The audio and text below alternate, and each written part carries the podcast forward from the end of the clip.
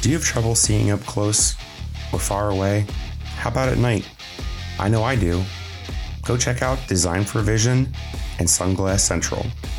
They are the premier eye care center for all eyeglasses, sunglasses, and contact lenses in southeastern PA. Whether it is the quality eyeglasses, sunglasses, or contacts that you're looking for, their styles represent the latest in fashionable but affordable eyewear. Not only do they offer a wide selection of non prescription brands, but they offer prescription lenses fabrication. Whether it's in store or online, they carry all major brands such as Oakley, Dolce & Gabbana, Coach, Michael Kors, Ray-Ban, Maui Jim, Wiley X, and many more. With over 50 years of experience, Design for Vision and Sunglass Central are the best in fabrication, selection, and fitting of designer and specialty glasses.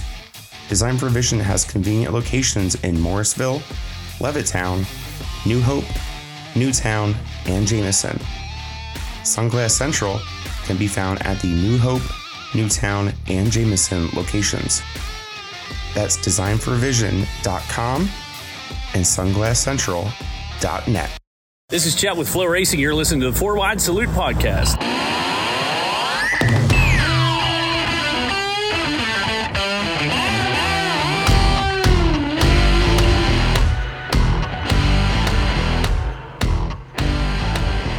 Welcome back to another episode of the Four Wide Salute podcast presented by Leindecker Racing Engines. Go on over to Facebook, pop in J Leindecker Racing Engines in your search bar and go see what Jason's got going on. On to our breaking news items. Gavin Miller, who some of you around the micro scene may know, is privy to the Northeast here from Allentown, will take on his first full season of midget racing in 2023. He will be pairing up with Keith Kunz Motorsports and will tackle 82 races. He is taking on USAC, POWRi, and the Extreme Midget Series. Wow, that's a lot. In sprint car news, Lane Racing and Chris Windom have paired up for 2023 as you guys know, Cap Henry and Lane Racing departed. They went their separate ways towards the end of 2022. Well, Lane Racing now has found its driver, and they will continue to chase the All Star Circuit of Champions title. Billy Dietrich, former guest of the show, who has some amazing content out on YouTube, go check that out if you have not, made a video announcement that he will have a Friday night ride for Williams Grove Speedway this upcoming season. He is pairing up with Randy Shearer, running the majority of the 410 shows at the Grove. Not all of them, but most of them. So good luck to Billy and Randy Shearer on the pair. Congratulations going out to Shane Clanton.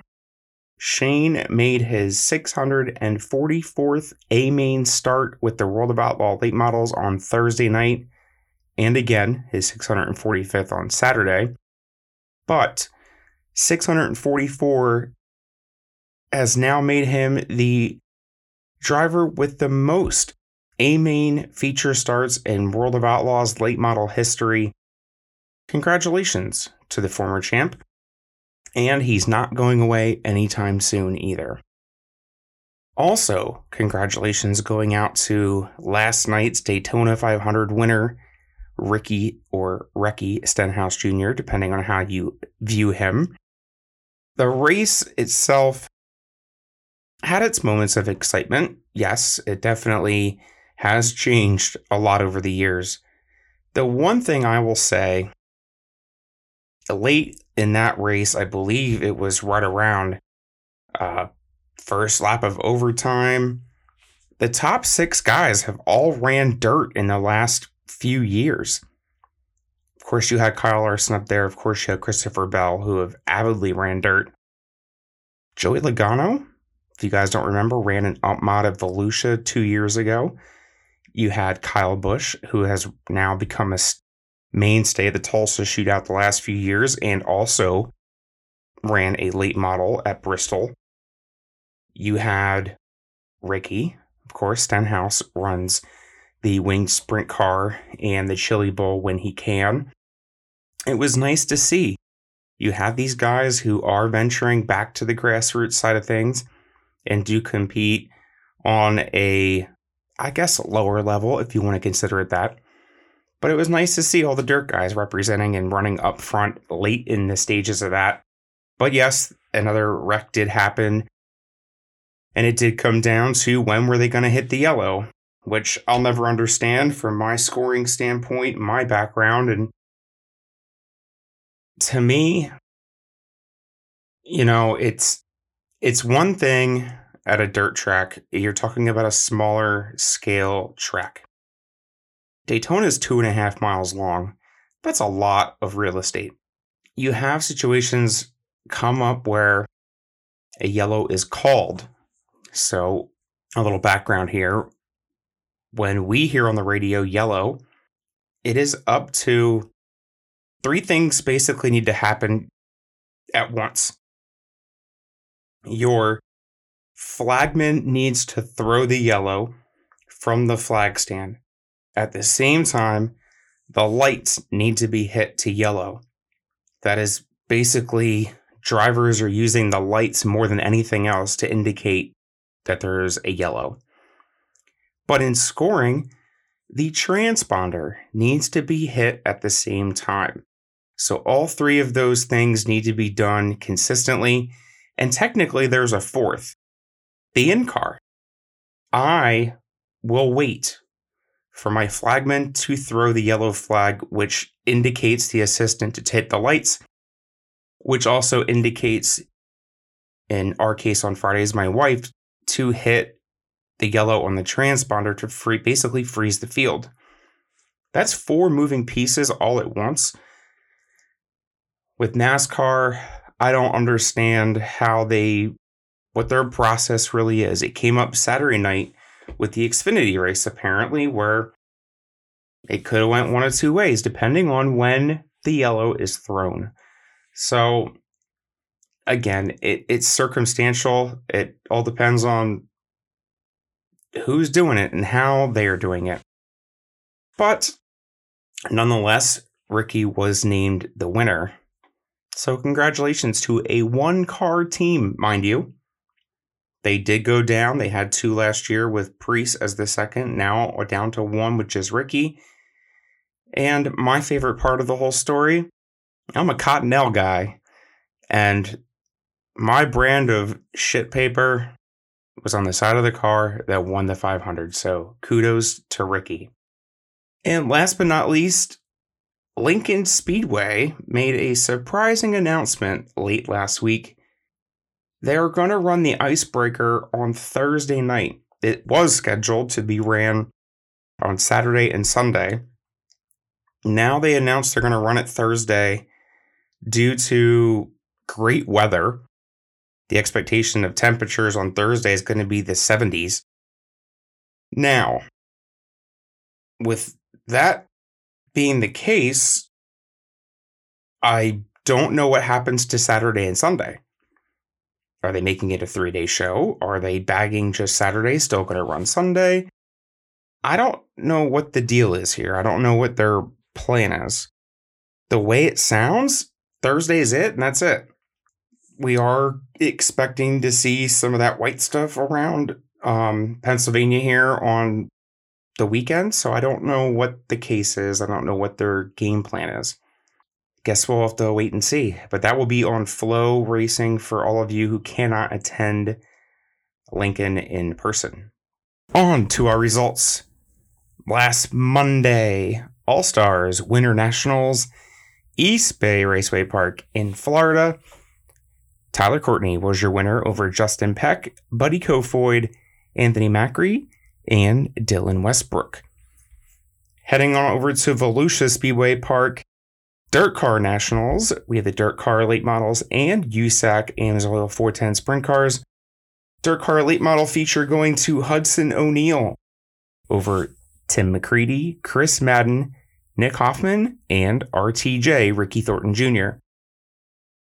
And on the USAC side of things, 5,000 to win feature going to Jake Swanson over the Madman Robert Ballou, Chase Stockon, Brady Bacon, and Justin Grant rounding out your top five. On a Tuesday, All Stars night number two, Winter Nationals, East Bay Raceway Park in Florida. Tyler Courtney, your winner once again over Justin Peck, Anthony Macri, Zeb Wise, and Hunter Schuerenberg rounding out the top five. Dirt Car Elite Models and USAC night number two, Dirt Car Nationals, Volusia Speedway Park. T Mac, Tim McCreadie getting it done over Bobby Pierce, Hudson O'Neill, Brandon Shepard, and Kyle Bronson rounding out your top five. And USAC 10,000 to win feature. First time winner with the USAC Amsoil National Sprint Cars, Daison Pursley, picking up the win over Emerson Axsom, CJ Leary, Timez, and Jake Swanson rounding out the top five. On to Wednesday. Dirt Car Nationals, Volusia Speedway Park once again. This time, Super Dirt and the Dirt Car late models. Super Dirt feature going to Mad Max McLaughlin over Matt Shepard, Stuart Friesen, Eric Rudolph, and Demetrios Drellias. Dirt Car Elite models ran a little bit different format. They ran similar to an ump mod format where they broke it into three features Feature number one was Brandon Overton over Ashton Winger and Max Blair. Feature number two was T Mac Tim McCreadie over Dalton Wilson and Devin Moran. And feature number three, Chris Madden over Boom Briggs and Hudson O'Neill. A little bit of drama in the third late model feature. There was something stuck in the track, some debris, a piece of sheet metal, I would presume, and it cut a lot of tires down, and I mean a lot. They eventually did figure out where the issue was and removed that piece of debris, but it definitely added some drama to that feature. On to Thursday. Dirt Car Nationals once again, Volusia Speedway Park. This time we have Super Dirt and the World of Outlaw late models. Super Dirt 5000 to win feature went to Matt Williamson with a last lap pass over Demetrios Drellias. Eric Rudolph was third. Larry Wight ended up fourth from 22nd starting spot. And Mad Max McLaughlin rounding out the top five. World of Outlaw late models 10,000 to win feature. Another last lap pass. This time, Bobby Pierce passing Brandon Overton for the win. Overton held on for second. T Mac was third. Chase Junghans and Hudson O'Neill rounding out the top five. Then Bubba Raceway Park in Florida, $5,000 to win for USAC Winter Dirt Games 14. Brady Bacon is the cause of the first yellow, looped it, did not stop, got his spot back, and ended up winning the feature. He got it done over Emerson Axsom, CJ Leary, Justin Grant, and Kyle Cummins running out the top five. Whelen Winter Nationals, East Bay Raceway Park in Florida, King of the 360s, kicking off on Thursday. Cole Macedo was your winner over Mark Smith. Davey Franick Parker Price Miller, and Ryan Timms rounded out the top five. On to Friday. Dirt Car Nationals, Volusia Speedway Park in Florida was a washout. They did try to run, they did get some stuff in, but inevitably the rains came and ended up canceling the event. Winter Dirt Games 14 with USAC at Bubba Raceway Park, also in Florida, did succumb to the rain as well. Whelen Winter Nationals at East Bay Raceway Park did experience some of the rain, but were able to get their entire show in. King of the 360s night number two went to Aaron Reutzel over Danny Martin Jr., Mark Smith, Zeb Wise, and Sam Hafertepe Jr. On to Saturday. The Big Gator finale Dirt Car Nationals, Volusia Speedway Park. Super Dirt Car paying 7500 to win. another last lap pass. Rick Laubach led a big chunk of this feature, and I'm not sure if he lost a cylinder or what happened, but the car definitely lost its speed. Jack Lehner got by him. Jack was leading at the white flag, tucked in behind a lap car to just ride it out. And Matt Williamson found another groove and drove by him on the backstretch, picking up the second win of the week for Matt. Jack did hold on for second, Eric Rudolph third, Max McLaughlin and Peter Britten were your top five. Big Gator Trophy did go home to St. Catharines, Ontario with Money Matt Williamson. World of Outlaw late models 20,000 to win. Hudson O'Neill, your winner from 23rd starting spot. Getting it done over Devin Moran, Ricky Thornton Jr., Tim McCreadie, and Brandon Overton were your top five. Tim McCreadie picking up the Big Gator, and he now is the only driver to have won a Big Gator in two different divisions. Guys remember in the early 2010s, T Mac did take home the Big Gator with the big blocks. Winter Dirt Games 14, Bubba Raceway Park in Florida, 10,000 to win for the USAC Amsoil National Sprint Cars. Another late race pass. This one coming to the white flag, Kyle Cummins picking up the win over Brady Bacon, CJ Leary, Justin Grant, and Jason McDougal rounding out the top five. Wheeland Winter Nationals, East Bay Raceway Park in Florida, King of the 360s. I'm going to be completely honest with you guys. I turned this feature off. This feature became the war of attrition with tires. And this is just not my style of dirt racing at all. This track was black. This track was blacker than Daytona. Guys could not get off the bottom. And if they did, there were times where guys' cars were shaking profusely because their tires were just eating away.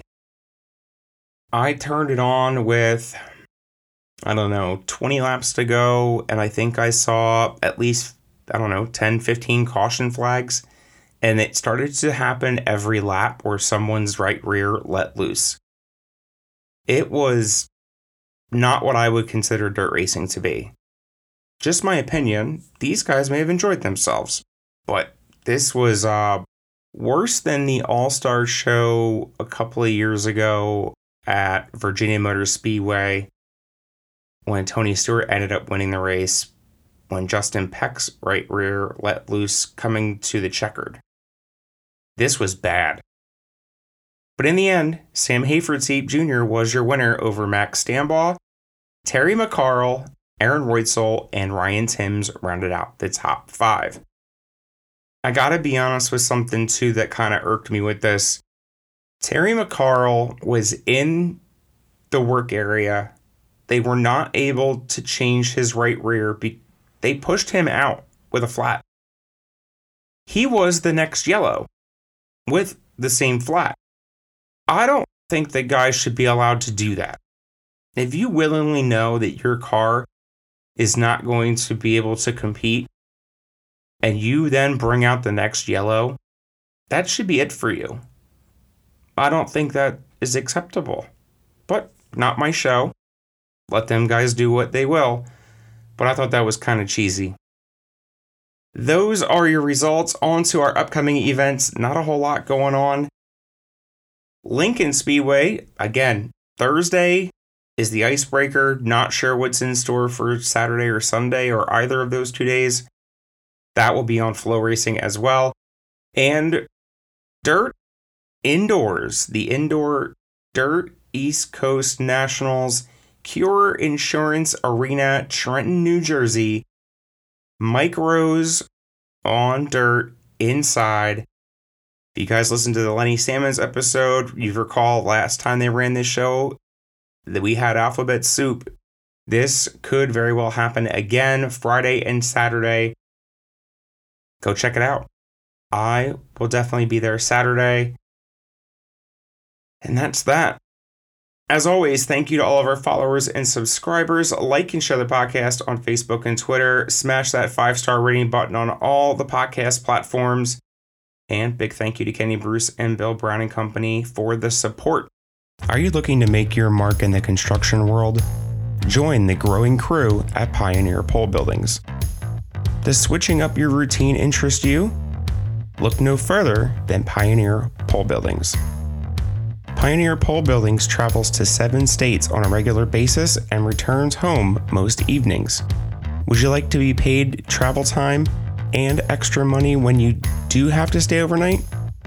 They have that covered too. They have full time positions on their crews constructing pole barns. Pioneer also completes re roofs, additions, insulation, and interior liner, as well as custom builds. Pioneer Pole Buildings is looking for carpenters based out of the Schuylkill Haven, Reinholds, New Tripoli, and Upper Black Eddy areas. You can contact Pioneer Pole Buildings through their Facebook page or on the web at ppb1.com or via telephone at 1 800 448 2505 or you can contact Jess directly at 570 739 0078 extension 132. Pioneer Pole Buildings could be your future. On to this week's episode. As you can see, there is no guest. I will apologize for that right now. We had all intentions of getting an episode out to you with a guest. However, I ended up in the emergency room on Tuesday night and Wednesday morning ending up having to get my appendix taken out. Was not how I saw my week going. So I've been taking it easy all week and resting like I'm supposed to, which for those of you who know me, I do not listen very well when it comes to that. But I have been trying my damnedest to rest. Thank you to my wife for dealing with me all week and helping out as much as possible.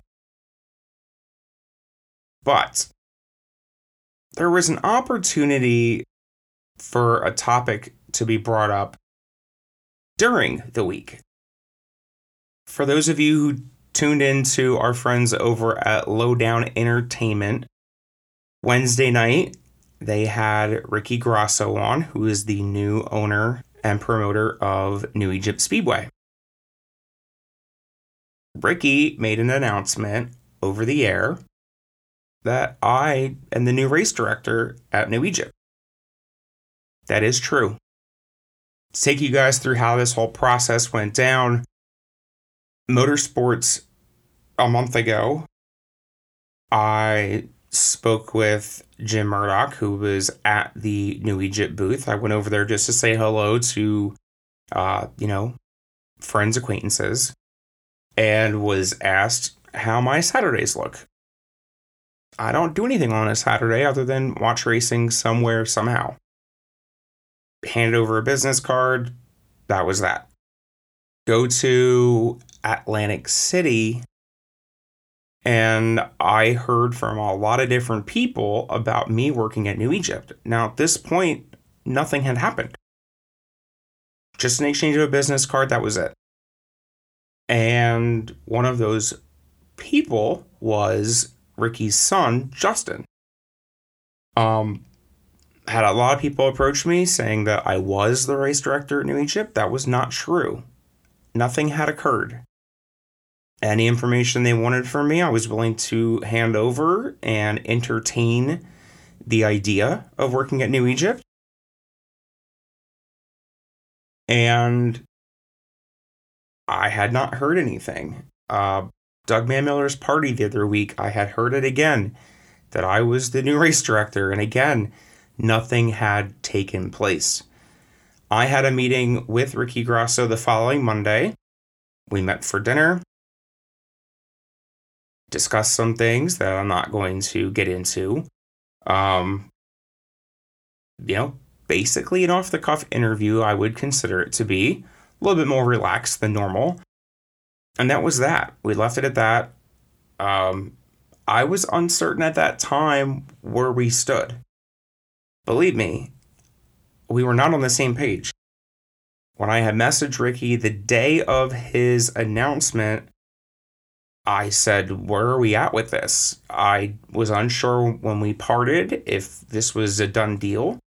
And he said, Yeah, it's a done deal. So I found out realistically five minutes before everyone else did that tuned in to a Lowdown Entertainment show. Now, a lot of things are going to take place in the next month and a half before New Egypt's opener, before their open practice the week before that. And yes, my wife will be working there as well. As I told her, if there's anybody I want to be my head of scoring, it's her. We work very well together, and she's very good at what she does. She's been trained by the best, and she takes just as much pride in her job as I do with mine. So, that being said, we are now both committed to working Fridays at Big Diamond and Saturdays at New Egypt. And there's a lot of good things going on in Jersey. Ricky has been timelessly working since he purchased the track, been doing all different kinds of things, upgrades the facility, updating, and um, it's going to be really good. There's a great field of cars coming, guys that have ran there for years, guys that are coming back that have ran there previously. There's also some new faces. You know, from what I understand, I wasn't around when Ricky owned the track before, but it was good when he owned the track. A lot of drivers like that. And I there's one person that's going to tell you exactly how they feel. It's the drivers. Those are the guys you need to show up because when they show up, then people come to watch them. If you don't have cars in your pits, you're not going to have cars in your parking lot and you're not going to have butts in your seats. And when you don't have that, you don't have a racetrack. Some people should look into that. But that's the deal. We're looking forward to it. It's going to be a new tall task. Um, the bar is set high, and I appreciate everyone's kind words. That was a reference that I did not know was going to be one. Um, so I couldn't even preface them with what to tell Grasso, but I appreciate all the kind words. I appreciate even the negative ones, because those just make me strive to be better. But it, it's going to be an exciting year. It's going to be a busy year. And I think we're going to get a new wave of guests to come on the show as I meet more people at New Egypt, which I think is going to be a good thing. I know Pistol Pete and I have already talked about doing an episode. Cannot wait to get him on and much more. But stay tuned for how this all shakes out. And once again, I apologize for no interview this week, but at least you got a little inside scoop on our plans for 2023. And yes, the podcast is not stopping. We're going full steam ahead. Have an interview lined up for this week. God help I don't end up in the emergency room once again. So, with that being said, going to uh, get this episode out to you. And until the meantime, enjoy the show.